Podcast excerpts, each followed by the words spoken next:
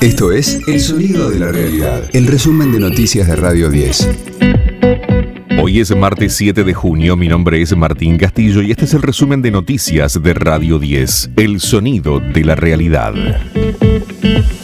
El gobierno presentó el proyecto del impuesto a la renta inesperada. El ministro de Economía, Martín Guzmán, ratificó la decisión de llevar adelante políticas para lograr una sociedad más equitativa.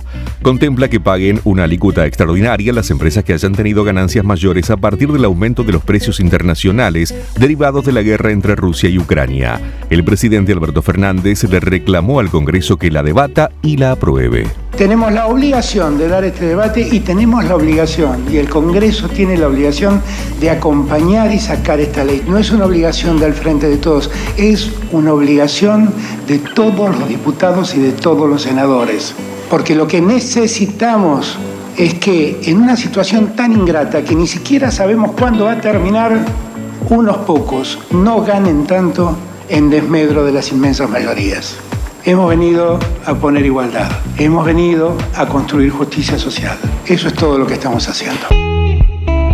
El gobierno nacional rechazó las acusaciones de Matías Culfas. En un tuit, la portavoz presidencial, Gabriela Cerruti, negó los dichos del exministro de Desarrollo Productivo en su carta de renuncia. Allí sostenía que la licitación de la compra de caños para la construcción del gasoducto Néstor Kirchner se hizo a medida del grupo Techint su reemplazante será Daniel Scioli, quien asumirá la próxima semana.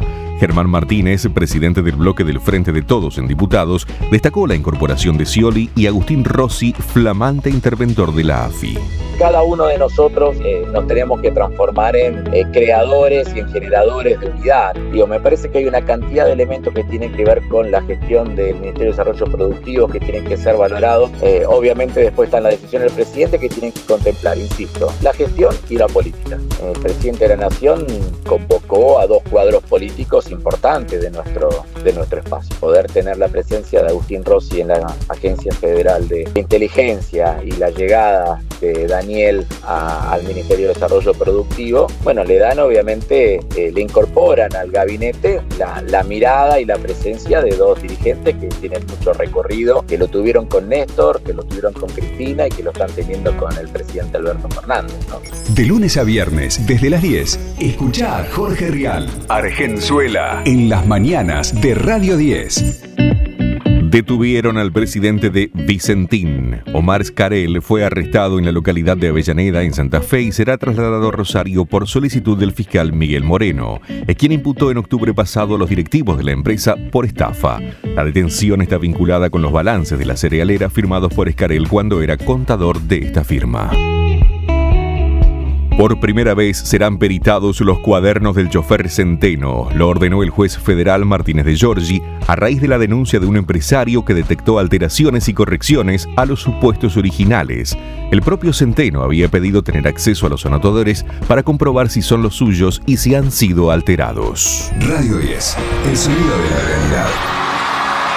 Podemos anunciar hoy nuestro concierto final número 10 en River Plate. Es increíble, estamos tanto agradecidos. Bye. Coldplay tocará 10 veces seguidas en River, batiendo el récord de Roger Waters. La banda británica agregó la décima fecha, luego de agotar las entradas para las nueve anteriores.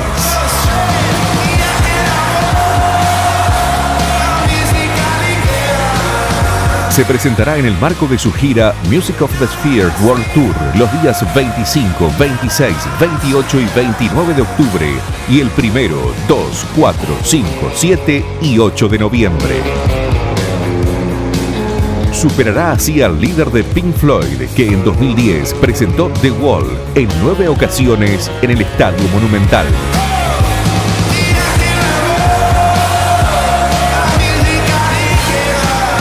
Las entradas para la nueva fecha estarán a la venta a partir de este mediodía.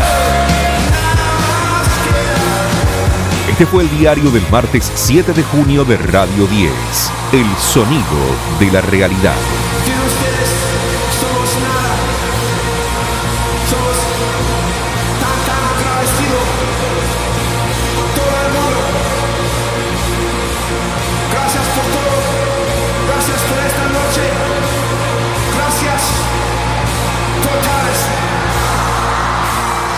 El resumen de noticias de Radio 10. Seguimos en redes y descarga nuestra app.